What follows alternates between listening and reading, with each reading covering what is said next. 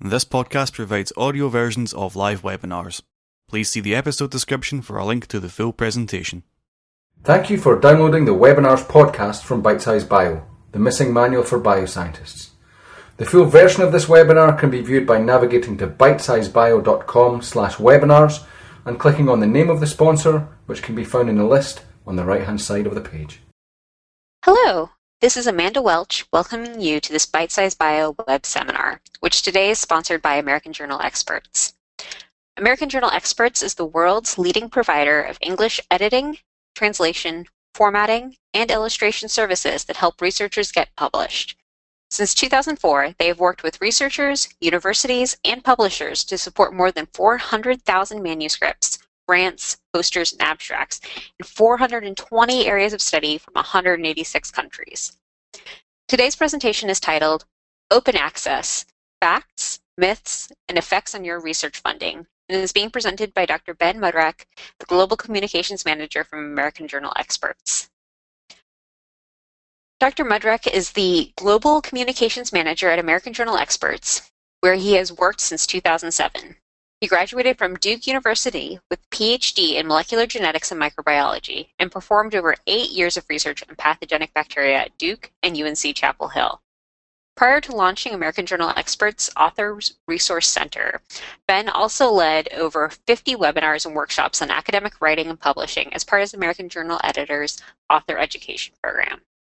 Now, as always, we will have a question and answer session after the presentation. So please type any questions that you have into the questions box, which appears on the right-hand side of your screen, and I'll put them to Ben at the end.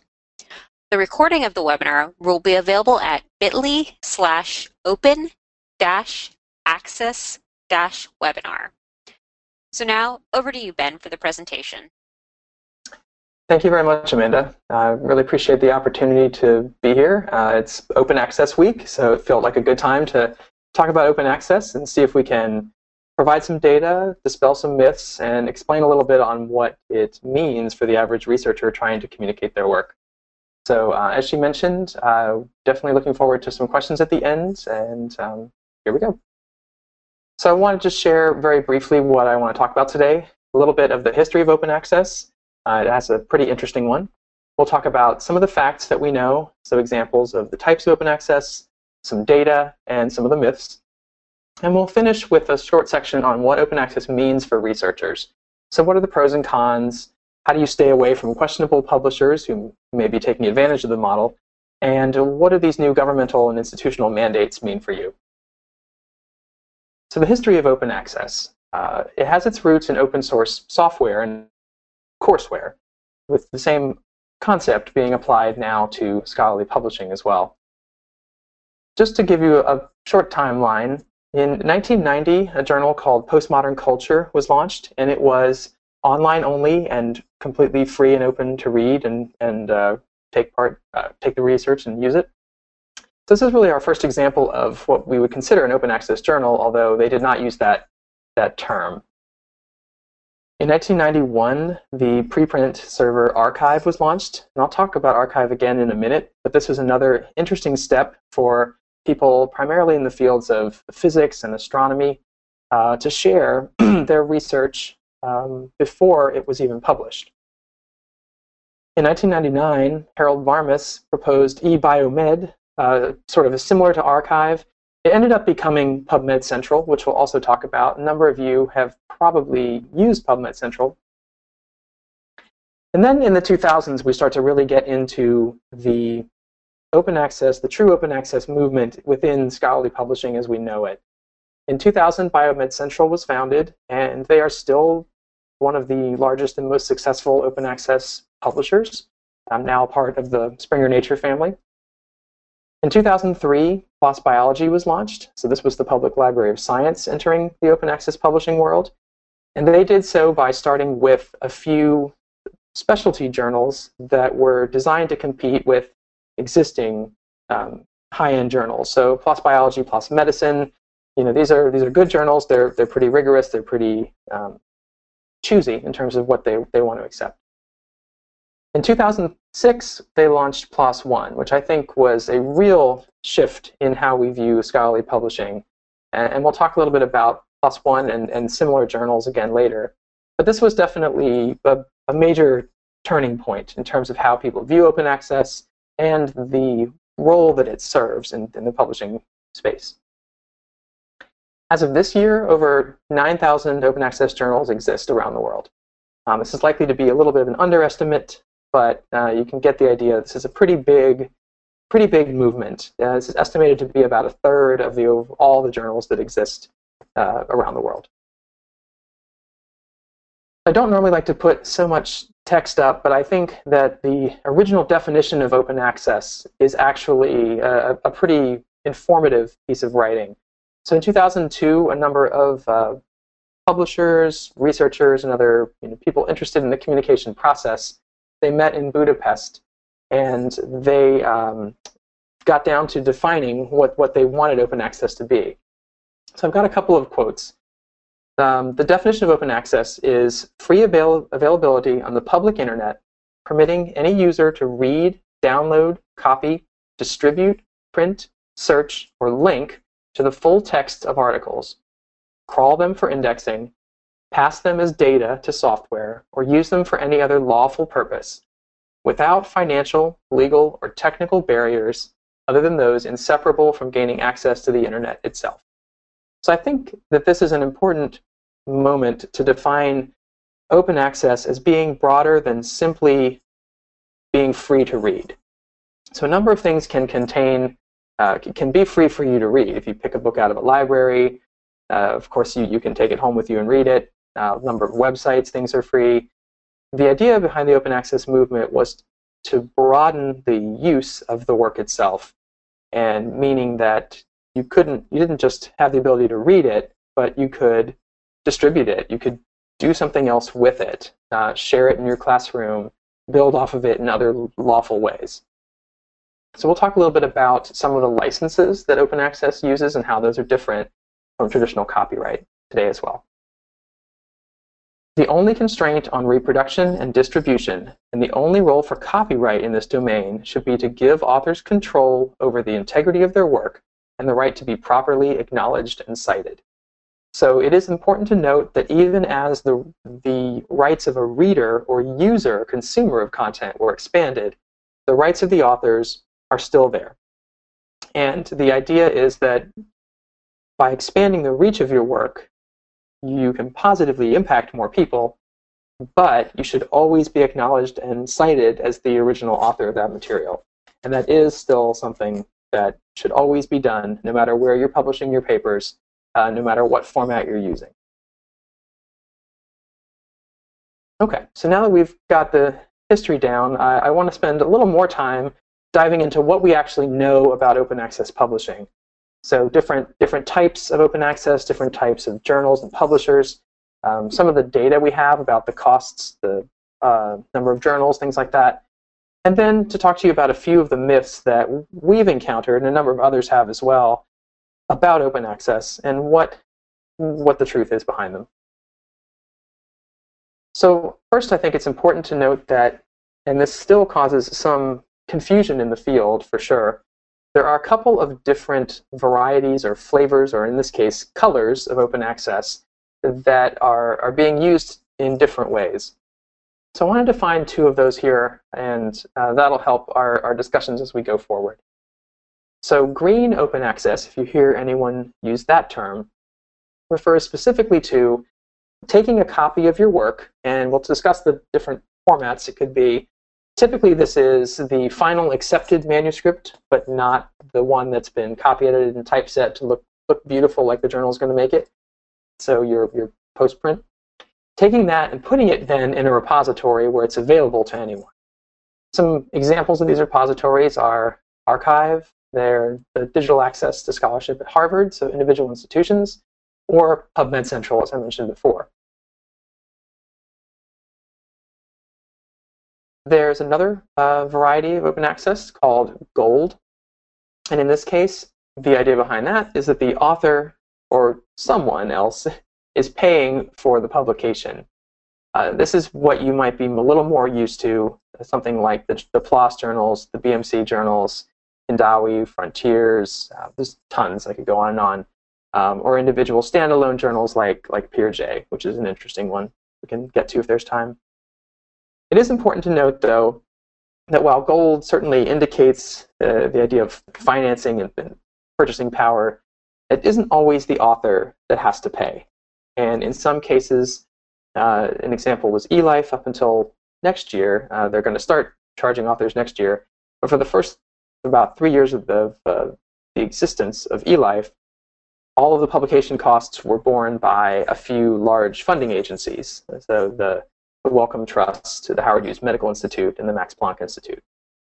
There are also plenty of journals uh, around the world, especially, that are run by individual institutions. And in many cases, these don't charge authors either. So not only is the, the are they free to read, but they're free for authors to publish in, and instead they're they're housed. They're usually you know run by volunteer editors. They're housed on uh, like a library server or something like that. Either way, though, that would still fall under gold if, if we're comparing contrasting these two styles of open access. One being green, that it's being published somehow elsewhere, but a copy of it's being made available, versus gold, where the entire publishing process is open access from start to finish. So a couple more definitions for, for green. We'll talk about green first.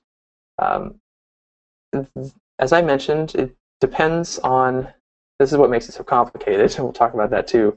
Uh, it depends a little on where you're you're targeting, uh, where you're trying to su submit your paper, where you have submitted your paper, what institution you're at, um, what format you want to take when you're putting a copy of it up to make sure that it's available for anyone um, to read. So a preprint is the author's submitted draft before peer review. And we're not only seeing people use um, to post a preprint after it's been published somewhere else, but people are now posting preprints by themselves and gaining feedback on them. So arXiv I mentioned, that's a good example. There is a bioRxiv now uh, and a couple of other preprint servers run by individual publishers or journals.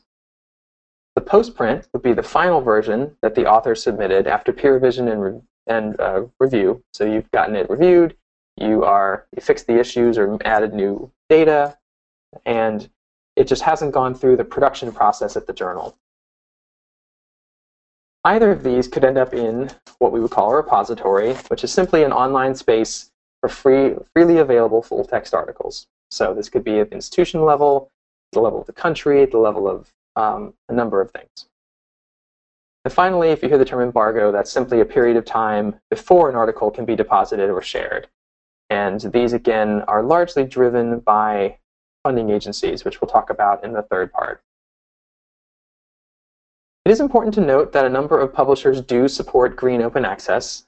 So they, they are invested in allowing authors to share one or more versions of their paper, usually at uh, an institutional level. So they don't necessarily want that same article being shared um, very widely, but it is available if you're trying to showcase the amount of research that you've done at the level of your, your institution, your department, or your lab. So I won't go into the details for individual publishers, but if you are curious, uh, Sherpa Romeo is a tool you can use to get an idea of different publishers will allow you to do. So there's the, um, the URL on the screen. And you can see from this pie chart, out of they have data for about 2,200 publishers, and uh, only about 20% allow no archiving at all. So typically, publishers will allow you to put either the postprint or the, the pre-and the pre and postprint somewhere on your lab website or something like that. And to complicate things further, but in, it's also a positive, there are a number of repositories available around the world.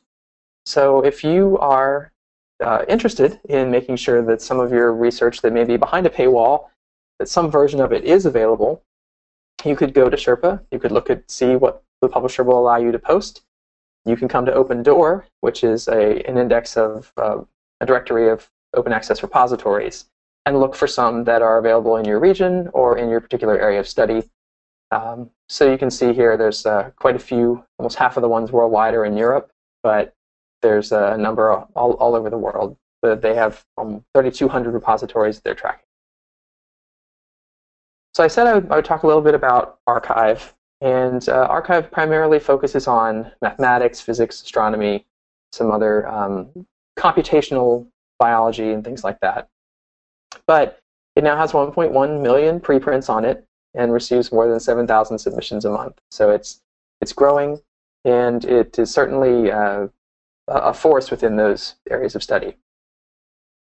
One thing that it does is allow versioning, and that means you can come in, post something, and then maybe you get some feedback, and that's the primary goal here is to get feedback from others in the field, and then they can put a revised version back up.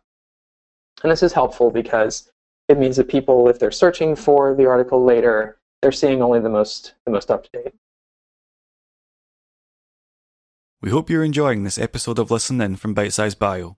To access the visuals of this webinar, please see the episode description for a link to the full presentation. So PubMed Central would also be considered a, a repository. So in, in while there's 3,300 repositories to choose from, you are in most cases compliant with your you know governmental funding, for instance, uh, funding mandates by using something like PubMed Central, or there is a European PubMed Central as well.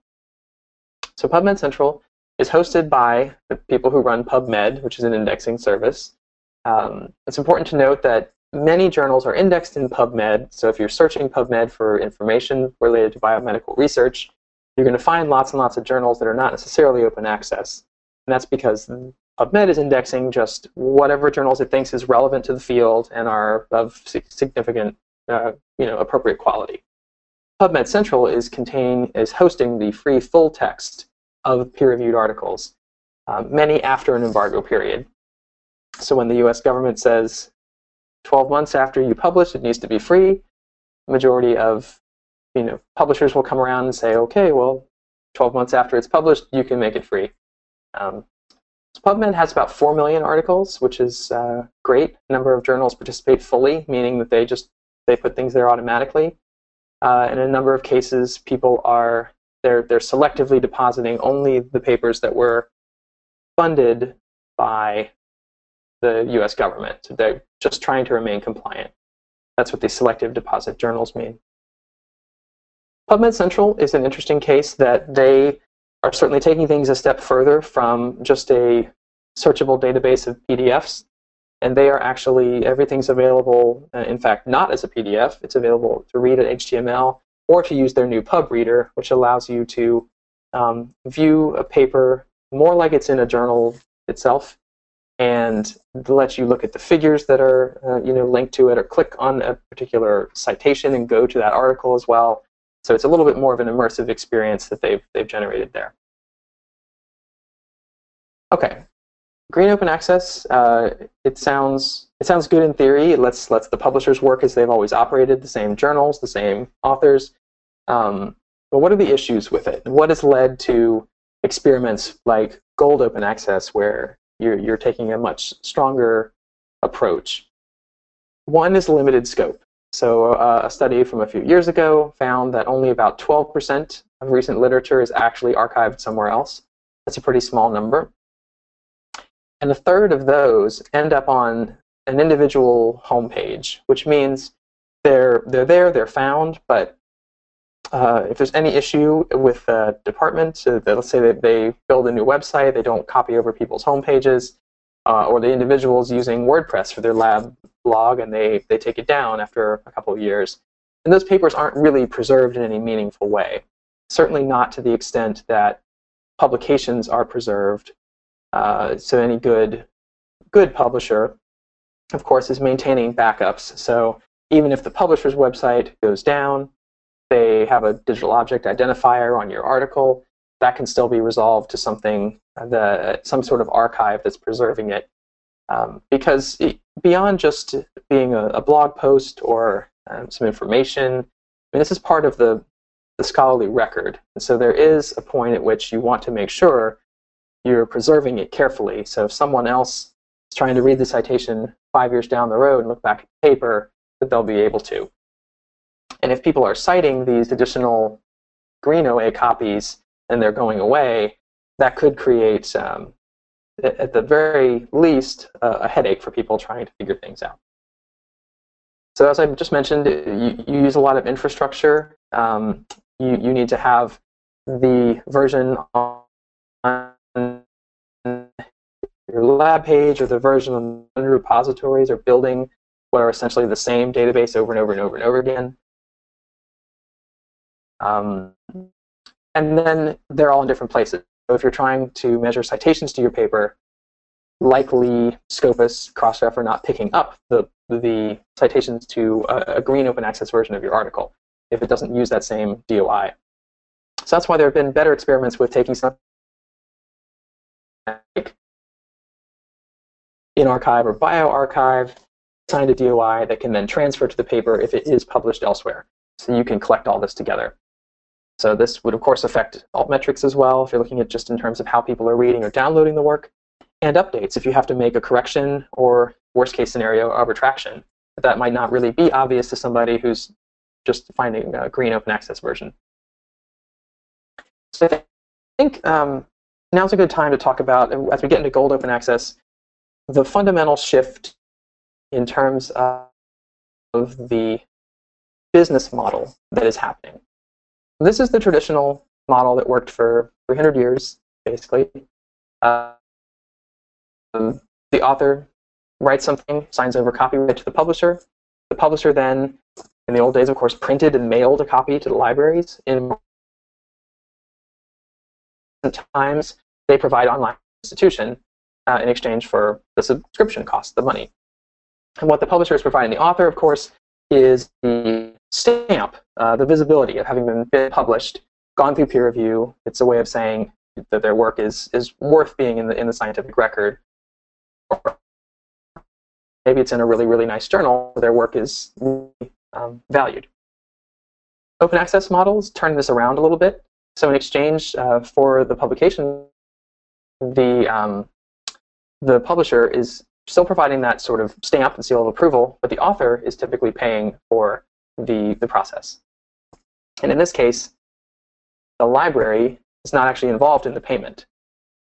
The author retains copyright under most you know, open access journals, and everyone else gets access then to the uh, published work. Of course, the money could come from some other funder. So it could be the institution covers the payment, it could be uh, the government covers the, the, the costs, or um, something else. So this has been an example of a shift from, from providing content to providing a service. So publishers used to provide a physical magazine, journal. Um, they were printing it and mailing it, shipping it. They're now providing a service, and that's organizing and running peer review and archiving online information, making sure it's searchable, discoverable, uh, registered appropriately, things like that. And there's a little bit of a disconnect now between the beneficiaries and the purchasers. This has been true for a while. So the libraries are paying, but the researchers are benefiting. So that takes a lot of work on the library side to make sure they're, they're purchasing the right journals for researchers and things like that. Subscription journals are not competing for authors based on cost. So just keep that in mind. Uh, I think that the, the new reality of, of open access, gold open access, is that the price of publishing now suddenly affects authors very directly. So that's certainly something to, to keep in mind. Um, more authors are, are building in um, funds from, from their grants to cover the cost of publishing their work. Um, and it's just to make, I think, everyone more aware of the how much at least the publishers say it costs to publish a paper. Okay, so a, a few details on Gold Open Access, um, and then we'll, sort of continue on some examples.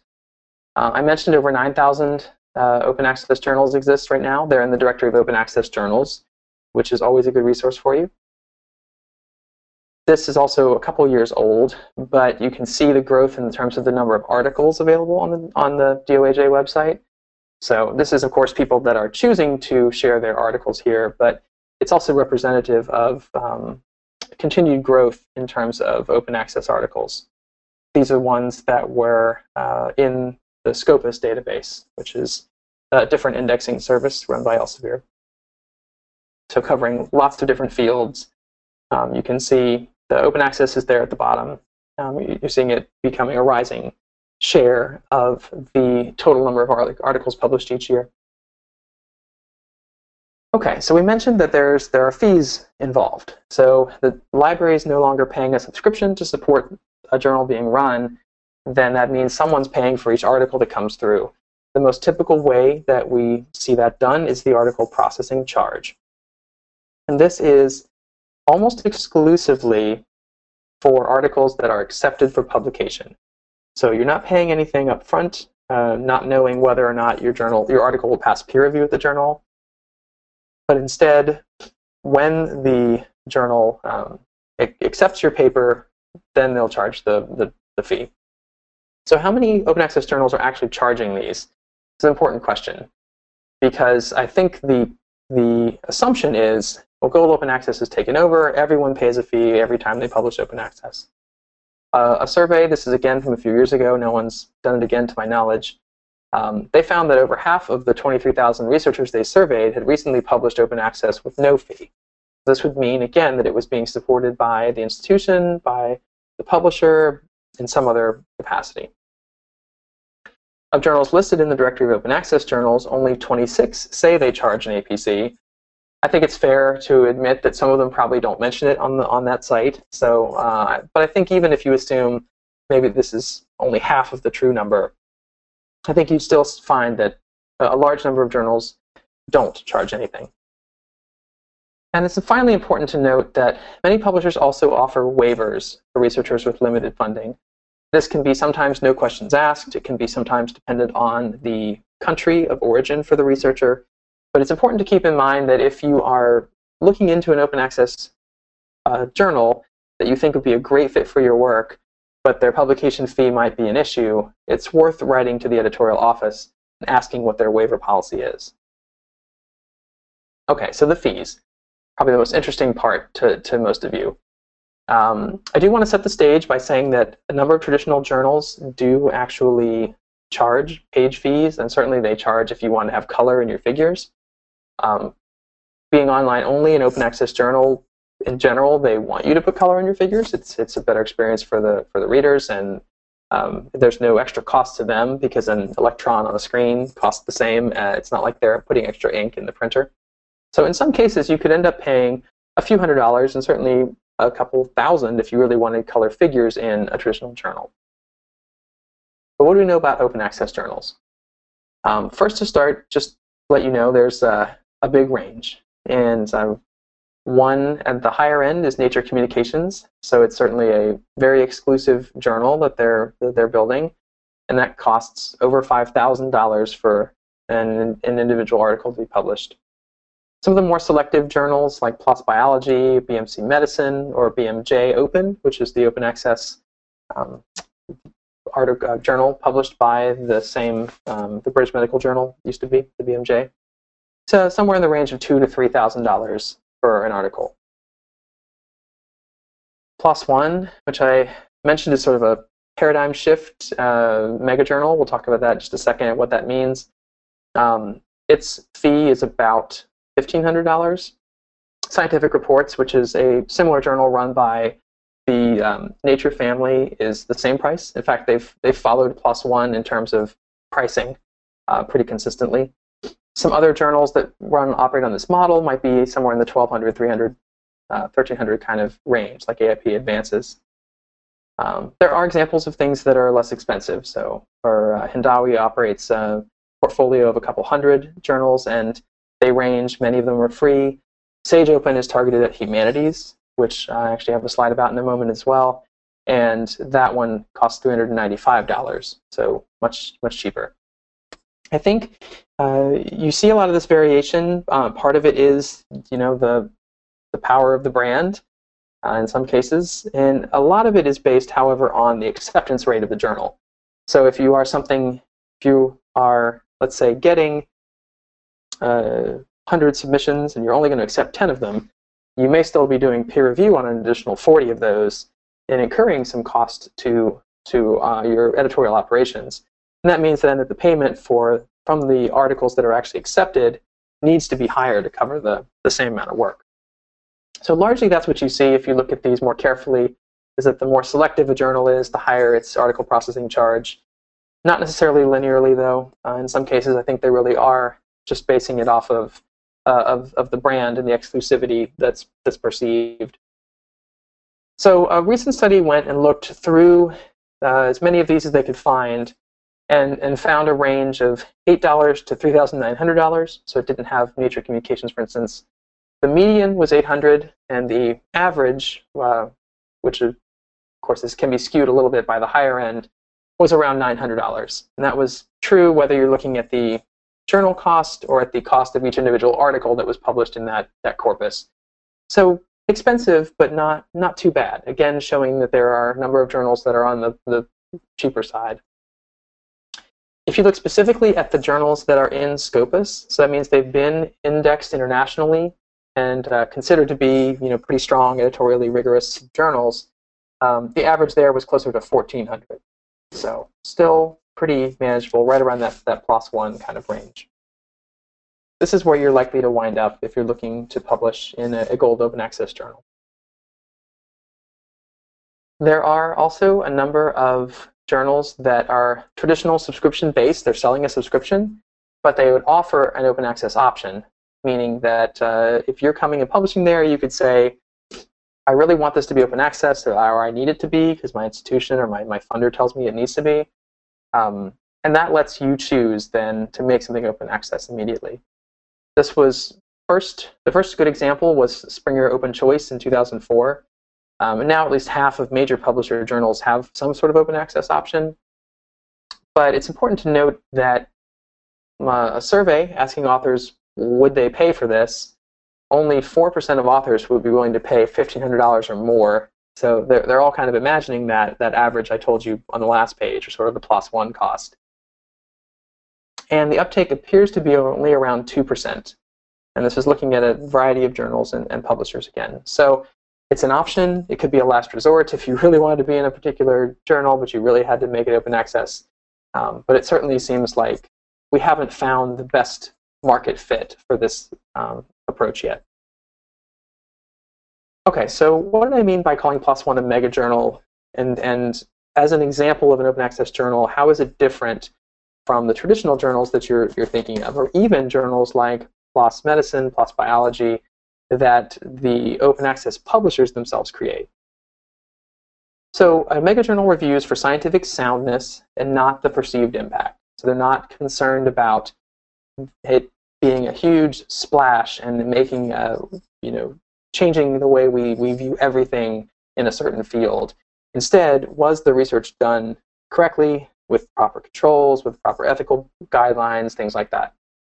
Megajournals tend to have a broad subject scope because they're not as concerned with it fitting a certain niche. Instead, they just want, kind of reminds me of the old New York Times slogan, all the news that's fit to print. So if, if it's worthy of being part of the public scientific record, it belongs in the journal. Now, typically, they have to narrow the scope somewhat to be science or even particularly biology or something like that, um, just from the standpoint of finding reviewers and managing the process. And in that case, they publish any and all articles that meet these criteria. So they aren't limited to, uh, you know, 50 articles an issue. The most interesting ones get in, the rest get bumped down the line. Um, it's, it's made to expand and contract based on the availability of publishable articles. So here's just a number of examples. PLOS One was the first. Uh, scientific reports. Um, I mentioned Sage Open or the Open uh, Library of the Humanities, the final one there. Um, G3, there's, there's tons. Um, I saw Amanda send a link out to our, our AJE's Resource Center. If you do go there to the open access uh, resources we have, one of them is about mega journals, and you'll see a more, more complete list. And these types of journals are becoming more popular. So people are saying, well, I need to publish. I like the idea of it being available to anyone. And, you know, is there, is there a point at which if it's not going to be a nature paper, if it's not going to be top of my field, maybe the next step is just to, to publish it, knowing that it was rigorously peer reviewed, but not just like, does it fit this journal? Instead, is it well done? Was it done appropriately? So this is a study done by Pete Binfield, who worked at PLOS One, left to found PeerJ, another open access megajournal. Um, just looking at the output in all, all megajournals, and then PLOS One is plotted there as well. This goes through the last you know few years ago. We are seeing PLOS One, for instance, level off a little bit as as people start to to go to a lot of these other. But in terms of the total number of publications in mega journals, it's it's still growing. I did want to have a slide in here and talk a little bit about humanities publishing. And this is an area that I would say is completely unresolved at this point. But there are some experiments involving open access in the humanities, which, which might surprise a number of people. Um, and the main reason I think that this has been a, trickier thing is that uh, of the publications in the humanities, and you can see from this slide, the bottom blue bar shows journal articles. The rest are books, book chapters, or other types of publications. So individual journal articles, they tend to be much longer, more complicated. There's a lot more within the editorial process of an editor at a journal actually helping helping shape the the story for the readers and, and making sure that it fits within the issue and things like that um, that don't really make it directly analogous to to humanities. Uh, there's also really little research funding. It takes a long time before papers are cited, and so this has all led to sort of a perfect storm where the the model of paying up front for something um, doesn't seem to be catching on quite the same way. But we are seeing some things like Sage Open or the Open Library of the Humanities that are experimenting with it. Okay, so I'm going to breeze through a couple of, of myths. Um, these are things that, even after looking sort of at the at the information that's that's available, not everyone has that sort of full picture of open access. Uh, and these are some things that when we you know did, did these webinars and seminars, we would get these kind of questions. Or I certainly had the same um, experience when, when I was in the lab, and we, we thought I thought PLOS One was like Wikipedia, and it wasn't really peer reviewed, and it was designed for you to publish anything, and then just people would add to it, something like that. Um, so one of the myths, the open access journals are not peer reviewed, and this was certainly put forth um, in a recent uh, sting that's what he called it. John Bohannon from uh, Science sent a, a fake paper with, with some pretty bad, you know, lacking ethical guidelines and things like that um, around the world to lots of different different journals and publishers. Um, and he saw about half of these publishers accepted his paper, uh, even though it had some pretty pretty clear flaws to it. So this is this is true, but we are talking again here um, these are the kind of publishers that you are taking advantage of the model, and I have a, a slide about that in a minute. But it's important to know that they don't they don't represent something like BMC or PLOS or um, Hindawi, places that are actually providing peer review. Um, so really, it depends on the journal, and there are some resources we have listed here or um, available um, also on a couple of our articles on the Resource Center that can help you identify whether a particular journal is something you want to, to submit to or not. So it has nothing to do with open access itself. It's just that with a model in which the author is paying a charge, that left the door open for questionable businesses to come in, pretend that they're selling you peer review when they're really not. So another myth is that open access journals are of poor quality. And I think this was is pretty clearly debunked if you just look back at, at PLOS Biology as one of the founding examples. Um, I don't necessarily think the impact factor is the best representation of, of quality for a journal, but it's a very common one, one that a lot of people's you know, uh, grants and salaries are tied to. Um, and if you look at the impact factors for a lot of these journals, they're, they're pretty good. And even something broad like PLOS One or Scientific Reports has an impact factor that honestly is as good or better uh, as a lot of journals that, that I published in in my field. And BioMed Central has over 175 journals with, with impact factors. So they're, they're treated just like any other traditional journal. They, they often look pretty good in their field. Um, so again, it comes down to journal by journal, but as a movement, open access is not different. It's a different model, a different approach, but it can be done with just as high quality uh, material um, as traditional journals. Sorry, click back in there. There's some other new ones. Uh, eLife is a good example, very, very selective journal. ACS Central Science or eBiomedicine run by Elsevier. These are designed to, to compete with the New England Journal of Medicine, Nature, things like that. Um, so they're being very selective. They're run an open access model, but um, there's no reason to believe that they're that they're any different. Okay, another uh, quick note, and then we'll we'll we'll wrap up with a, a few minutes on how open access uh, affects you, and get to the questions.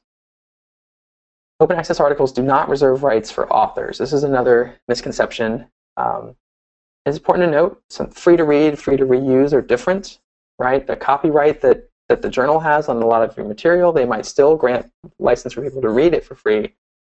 The Creative Commons licenses that are more common uh, among open access journals actually allow some allow some amount of reuse or distribution as well. So um, I won't get into the different Creative Commons licenses too much, but uh, Amanda just put this in the chat. Uh, got it here on the slide. Um, we did just partner with Bitesize Bio to um, provide some content that helps you understand the different licenses. Um, Creative Commons attribution, the CC BY license is the broadest, but there are some differences in terms of the other licenses available or used by journals. The important thing to note, though, they allow some amount of, of reuse, and they all allow you some author's rights. So, um, whereas traditionally you didn't even have the right, you signed over the copyright to the journal or to the publisher, you now maintain the rights. Um, they're just slightly different. So, um, encourage you to go take a look at that if you're wondering about the difference. Um, another myth is that open access is a passing fad. Um, I won't spend too much time here except just to show you this chart. Uh, I think it's pretty clear from our discussion that more and more journals, more and more articles are, are using open access. So um, this is even less of a myth that you hear anymore. People tend to consider open access to be a, a part of scholarly publishing through and through. So in 2011, 16% of articles were OA. That number is certainly higher, probably in the 20s at this point now. Okay, all fine and good. We've got lots of examples, a um, little bit of the history. What does that mean for researchers? Should they use open access? Is it good for them? How do you make sure you don't fall prey to one of these um, journals that was caught in that sting? And what do you, how do you make sense of some of these mandates? So the pros and cons. Um, there are certainly benefits. There are actually some downsides. Benefits are increased exposure um, not only to the public, which of course can read your article. Someone, let's say, who have, has a family member with a certain disease can read the article, doesn't have to go to um, a local institution to read it in the library. But other researchers, they don't always have access to the same journals either, um, especially around the world. It encourages the reuse of data and meta-analysis. So it's actually going uh, to make things simpler if we want to do a meta-analysis of, of medical data or other kind of um, clinical trials and things like that. Uh, if it's free and encouraged to reuse, then you don't have to go journal by journal requesting, requesting, can I use this? Can I use this? Can I use this? Um, it really opens the door for a lot of automated data crunching. Better competition. So you have journals now that are trying to get you to to to submit a paper to them. So um, used to be they just had to convince the library that everyone loved their journal so they could keep bundling it as part of their, their giant contract. Certainly easier to access. Um, you're not seeing all the hoops you have to jump through. You don't have to fire up your, your VPN, go to a certain website, use your login. Um, you just go to the website and it's there. Uh, it could reduce the amount of the library has to spend. Um, in a number of cases, this, this funding is actually been turned around and given to authors to pay the open access uh, article processing charge. So it may not really reduce cost, but it may just shift it. Citation increase, I put a question mark here because it's not, we're really up in the air on that. It may be that, that just you get a little bit of faster exposure among researchers, but not necessarily a citation boost, since a uh, majority of people probably will find access to the paper in some way if they really are in your field or close to it. Okay, the downsides. Now you've got these journals out there that may or may not really be providing the right kind of level of peer review. Finding the right one, avoiding those traps, that, that's a downside. It can be difficult getting credit for publications in these newer journals. So now they're brand new, um, we don't know much about them, may not have an impact factor yet. Um, it may be hard for you to go to your committee, your tenure committee, and say, hey, I did a good job here. It's also hurting some of the small, small publishers and learned societies who publish journals. So if, if more and more articles are going into mega journals or going into these big bundles, um, it's, it's harder for them to make, make a difference or really even stay afloat sometimes. And now you have a cost to you. Okay, I will go through this uh, list quickly because I want to get to the governmental mandates and, and finish up. Keep be mindful of your, your time. Make sure we have time for questions. Um, just going to talk about predatory journals. These are disreputable publishers. We're starting to see these come out because they know they can make money off of authors. Um, paper could be completely plagiarized, fake. The authors might not be real. Um, a number of them will pretend they have an impact factor. They'll put people on editorial boards that aren't really there. Things like that. So here's a list of just a couple things you can look for. Um, obviously, if you have evidence they're not doing peer review, uh, if their editorial board is only coming soon, that's a bad sign. They don't really have researchers in the field invested. Um, I think the biggest one is to look for errors in the published papers themselves. so, you know, I, I, was looking at a, an article. Uh, I studied cholera in, in when I was uh, working in research, and I would see this journal that had had it the organism spelled wrong throughout the paper, and just thinking that the authors didn't realize it, but also the peer reviewers didn't catch it, the editor didn't catch it. Um, that, that's a that's a bad sign. It wasn't just a typo; it was that they they fundamentally didn't know the organism that was causing cholera. So how do you figure that out? Just a few resources uh, to keep in mind, or we do have an article on the Resource Center addressing this question um, if you're if you need it. So um, Directory of Open Access journals, they're doing a lot more now to, to vet the journals that are in it. The organization, uh, the Open Access Scholarly Publishing Association, that's a good sign. Um, Jeffrey Beall operates a list uh, that's the opposite. He puts journals up there that he thinks are questionable or predatory, but you can get a little more information by searching his site to see if other people have had a bad experience. Or you can use Journal Guide, which is a, a tool that's affiliated with us um, that we run um, that lets you look and see if a journal has been verified. That means it's in something like PubMed or Scopus, where they've done at least a some amount of editorial review, um, and that's that can be a good sign as well. Your colleagues, of course, a great resource. Okay, so I want to finish with a couple of notes about mandates and what that means. So funding agencies, probably the most important mandates to pay attention to if you're in the US and getting uh, grants from the National Institutes of Health, um, they, in 2009, said any funded research has to be publicly available within 12 months, led to the use of PubMed Central.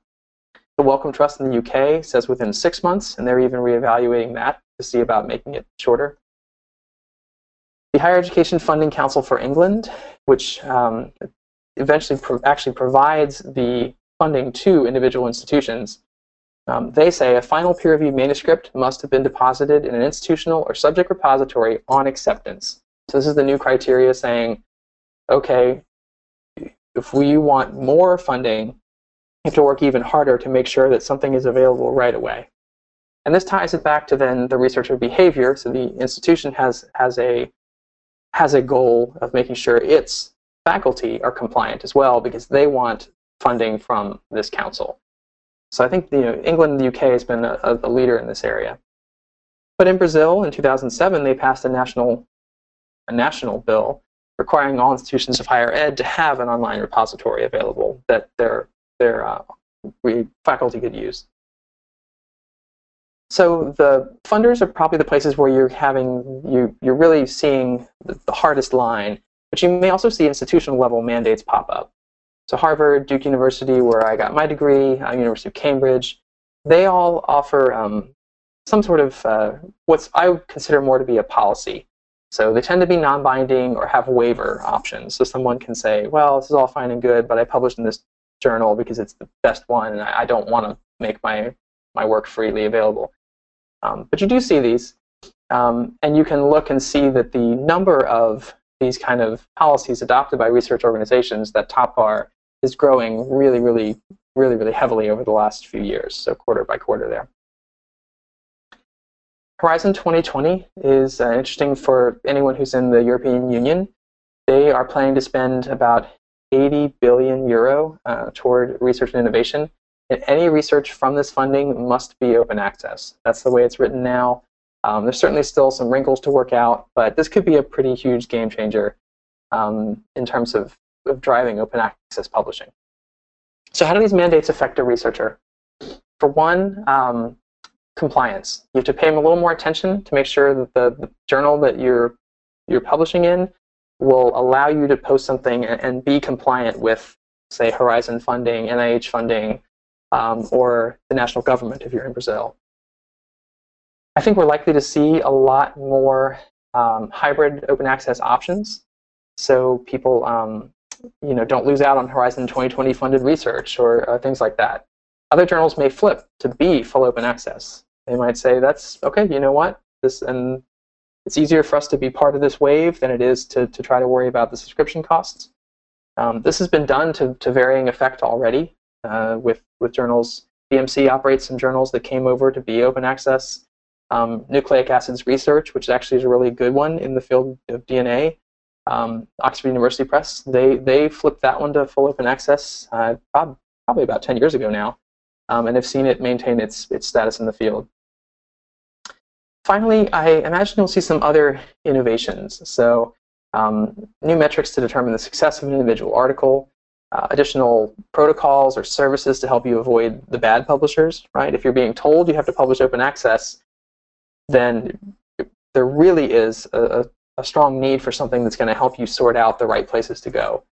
Um, or even to uh, certify manuscripts so that, that uh, if they're all part of this big heap in a mega journal, you know, ha- have they really been, um, is the data available? The point of making it open access is about availability and making sure people are um, adhering to the same powerful traditions and publication ethics standards, but doing it in a way that allows people to actually build on the work. So I think you'll see a little bit more around, around that space as well. So open access is here to stay. Um, this is a young young man by the name of uh, Jack, who was uh, 15 or 16 years old. Um, eventually found some work that was some of it was open access, some of it wasn't, and he had to kind of sneak around the paywalls. Was able to define, a, a go and um, go into the lab, do a project to build a better diagnostic system for for prostate cancer. Um, and so people are realizing that the more open we can make research, the better it is for everyone. You know, the, the journals get more exposure, the authors get more exposure as well. Um, so it's here to stay. The question is exactly how it's going to look. Okay, well, um, just a couple of final notes. You can um, write to us at AJE if you have any questions about writing or publishing research, open access or not. Um, I want to give a shout out to a couple of other, other sites that have great resources on publishing. Um, it is Open Access Week this week, so you can check openaccessweek.org, to see if there's any events happening in your area. Um, Bitesize Bio has some great resources on writing and publishing as well. And we do have our Author Resource Center, which is completely free, um, aje.com slash arc, and uh, it's available actually in six different languages. Um, it's got resources that span lots of things, videos, resources, uh, articles as well. So that is it. I really appreciate your attention. I would love to answer any questions that you have. Uh, there's my email address as well if you have um, questions that uh, pop into your head later. Uh, thanks again. Thanks, Ben. That was an excellent presentation. Um, we have a few questions from the audience, and if anyone else has a question, please feel free to post it in the questions box that appears on the right of your screen. So our first question is, so I think this is more of kind of your opinion. So which one is better, um, gold o open access or green? Okay, yeah. So I will. I'll take that as certainly my my my opinion mainly. Um, and I think that if there's real interest in making research freely available, it's it's better and simpler just to use the gold open access system and say, let's bake that in to the process of publishing so that you're not having to, to take something that's published elsewhere and have a second form of it existing on a lab web page or a repository. Um, that's leading to a lot of a lot of silos where people are reproducing a lot of effort, and in terms of well, then they have to upload it a second place and put it in all the details, and and tying those two together is complicated. So um, while while green would be the preferred, I think preferred choice of publishers who want to just continue on the way they've continued, uh, and just and just work around it this way. Um, I think gold makes more sense just from the standpoint of of simplifying. Rather have it be be simpler for for authors and for readers. So it's an excellent that question. sounds like it would be more streamlined as well. Yeah, I think that's a great way to put it. And then we have another question from, um, I'm sorry, I'm going to, if I mess up your name, it's Yashfont. And they're asking if there's any, if you know of any discounts for publishing for middle to lower income countries. Yeah, yeah, so so definitely. Um, I think PLOS is a good example of, uh, of, of, a publisher that does this.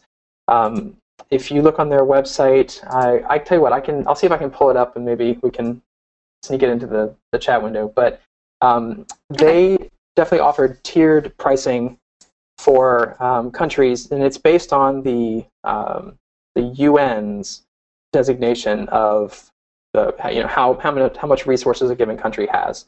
So they have three different tiers for countries around the world. The pricing is is tiered as well. So I believe it's you know full price if you're in tier one. It's five hundred dollars if you're in the middle tier, and they will actually waive the publication cost if you're coming from a country that the, the United Nations considers to be um, developing and really, really poor on resources. So uh, it's an excellent question. They're, they're the best example I know of, um, but there are some others. I think BioMed Central also will will take that into account. So okay. um, I would certainly, just in general, encourage people to uh, to write. You can do it early in the process. You can do it before you sent your paper and, and explain the situation. You know, say, look, this is where I'm from. Mm-hmm. This is this is what I'm up against. Um, you know, are there any sort of waivers available? Um, the waiver is always treated and handled separately from the editor, or it should be separate from the okay. editor who's choosing to, you know, whether your paper gets accepted. Um, so it'd be, you know, it'd be somebody within the at the publisher level that would would make that decision. Um, so the editor's not worrying about whether or not you need a waiver. They're worried about finding the right reviewers and making sure that they decide whether your paper is appropriate to publish. Um, yeah, so just to throw that out there. Okay, and then we have a question from um, Pratap asking about the funding agency mandates. Do you know of any that are in India or other places in Asia? Yes, that's an excellent question. So um, I do not know of any in India in particular. Okay. Um, I know that, that China is is working to support open access publishing at the governmental level. So by you know providing governmental funds to you know, produce open access journals that are of high quality that you know people from all over the world would want to publish in. But as far as I know, that hasn't risen to the level of a mandate yet. Um, instead, what, what you find with the Chinese government is if, as a researcher, you want to make um, the, the full bonus, so you, you have a base salary, you get bonuses based on how you publish. Mm-hmm. That all currently is tied to the impact factor of the journal or the prestige of the journal that you publish in. So it's really regardless of open access or, or traditional publishing. Um, so there may be there may be some um, some changes ahead where they, they want to combine those two and say, well, we want to encourage you to publish in open access journals because you know you get the greater visibility. Um, but currently, it's not a, a, requirement. Okay. And then um, I, sorry, I have no idea how to pronounce your name, but Wajia Wajia wants to know a little bit more about humanities journals or funding. Do you have any resources that I can point in their direction or in the general direction for our audience that might be interested in humanities? Sure. Um, so I, I think that the um, I wish I had put the website up. The um, the Open Library of the Humanities, uh, okay. the OLH, is they're they're really attempting I think to do this the most to figure out a solution for the humanities in the most rigorous way. So the OLH is going and, and actually working with libraries and, and trying to sort of okay. subsidize a basic framework for open access publishing within the humanities. There, you got it. Great, thank you. Um, so that would be, I think, a good example. If you look at their blog, if you look at how they're how they're approaching it, um, of what I think is really going to work well. The other option is there are some open access journals run by individual publishers. The Sage Open is pretty broad, all of humanities. Um, Brill has a few for like law, uh, social science. They, they're a little more specified. But okay. as far as I can tell, the uptake hasn't been very strong, and that's largely because for them to operate, they need to charge, even if it's only four hundred dollars. Uh, that that's still not very appealing to a humanities researcher who's saying, "Look, I don't get any funding, right? Like you, you do this as part of your your faculty position. um, and, and you're you're able to contribute uh, in ways that just don't involve the same sort of grant structure as someone who's studying a, a pathogenic disease. Um, so I, I, think that there's always going to be that sort of hurdle to cross. Like as long as there are other options that, that don't cost you funds, you know, why would you choose the journal that does? Right. Um, so I wish I had a better answer than that, but I, I think the, the OLH is a good example of trying to figure out a way working with humanities researchers and libraries to, to figure it out. And then I've got an interesting question from um, Ricardo. So they ask, um, what do you think the main challenge for small journals in the short term is? So they say that in Brazil they have hundreds of small journals. So where should editors concentrate their time and effort? That's a great question. So what, what can a what can a small journal do to compete in this world, right? Um, mm-hmm. So it typically, unfortunately, the I, I mean, what you really want to do is is elevate your your status to where your journal would be indexed internationally. So it would be part of you know PubMed. Let's say if you're in the biomedical fields, it would be part of Scopus, um, regardless of your field. Um, and that usually takes uh, it takes time. It takes effort on on the part of the editor to go find these organizations and submit an application. So depending on the journal and how small it is, that they may not have done that yet. Um, that's something I would recommend uh, looking into. The other thing is just to to go try to find a few really good authors in your field, mm-hmm. get them on your editorial board, or get them to submit some papers. Uh, it really is a self fulfilling prophecy in terms of you get some good authors in the door, they want to share their article, more people will become aware of your journal, they go, oh, oh, I know this, you know, I know this doctor. Um, she's she's great, and I, I'm reading her article, and it's published in this new this journal that maybe I hadn't heard of, wasn't familiar with. Um, you start to look into it more. Next thing, next thing you know, people are submitting where they they saw that article published. So I would say one would be that that application process to some of these international indexes. There are others that are, you know, PsycINFO If you're in psychology, they're sort of specific by field. Um, take the time to apply to those and, and figure out how you can get indexed elsewhere. And two would be every conference you're at, every every time you, you see someone who's great in your field, talk to them about your your your journal really and see if see if they would be willing to to be part of it somehow. Okay, and then I think we've got one last question from Sandy. So the, what she asks is, um, since open access is available and the author retains their copyright using Creative Commons in a lot of cases, is it better to go right to the author for the article or to the journal? Um, so um, typically, I would say it's still probably easier to go to the journal, uh, and that's because the while the author has rights to the material, they the journal still does have a right to distribute it, and the journal is going to be the mm-hmm. place that makes sure it's archived properly, makes sure it's given a, a you know, like a digital object identifier. Um, and in all likelihood, it's probably the. Oh wait, is this a question about just finding it, or about like asking for permission to do something with it? Maybe that's an important distinction. Um, if if it's about just finding it, I would say that the journals are always going to be easier. They're they're built to be mm-hmm. their site's built to be searched well. It's built to to house the content appropriately and archive it and make sure it's you know searchable by Google, things like that. Um, if you do have a question then about reuse, let's say maybe if they've used the broadest, you know, the CC attribution license, you actually don't have to go to them. That's the beautiful thing. You can take it, you can take a, a piece from it and build off of it. You can take some data out of it or a beautiful schematic from it. You can take information um, you can use it in a class, whatever it is you need to do, provided that you mention who the original authors are. So you would say, you know, this is from so and so et al., and this is where it was published. Then you don't actually have to go to them with questions about it.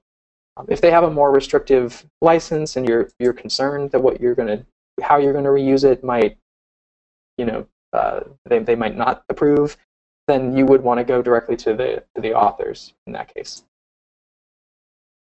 Okay, and that makes sense. Well, that brings us to the end of the webinar. So thank you again, Ben, for a very illuminating presentation and a great discussion.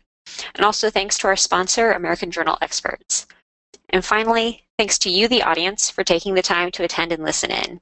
If you enjoyed the webinar and would like to view the video recording of the session, please visit the webinars page on bitesizebio.com. It should be available within the next 24 hours. There, you can also see the other webinars we have lined up for you this year. So until next time, good luck in your research and goodbye from all of us at American Journal Experts and Bite Size Bio. Thank you for listening. We hope you enjoyed the webinar. To view the full video version of this and all of our other webinars, please visit bitesizebio.com slash webinars.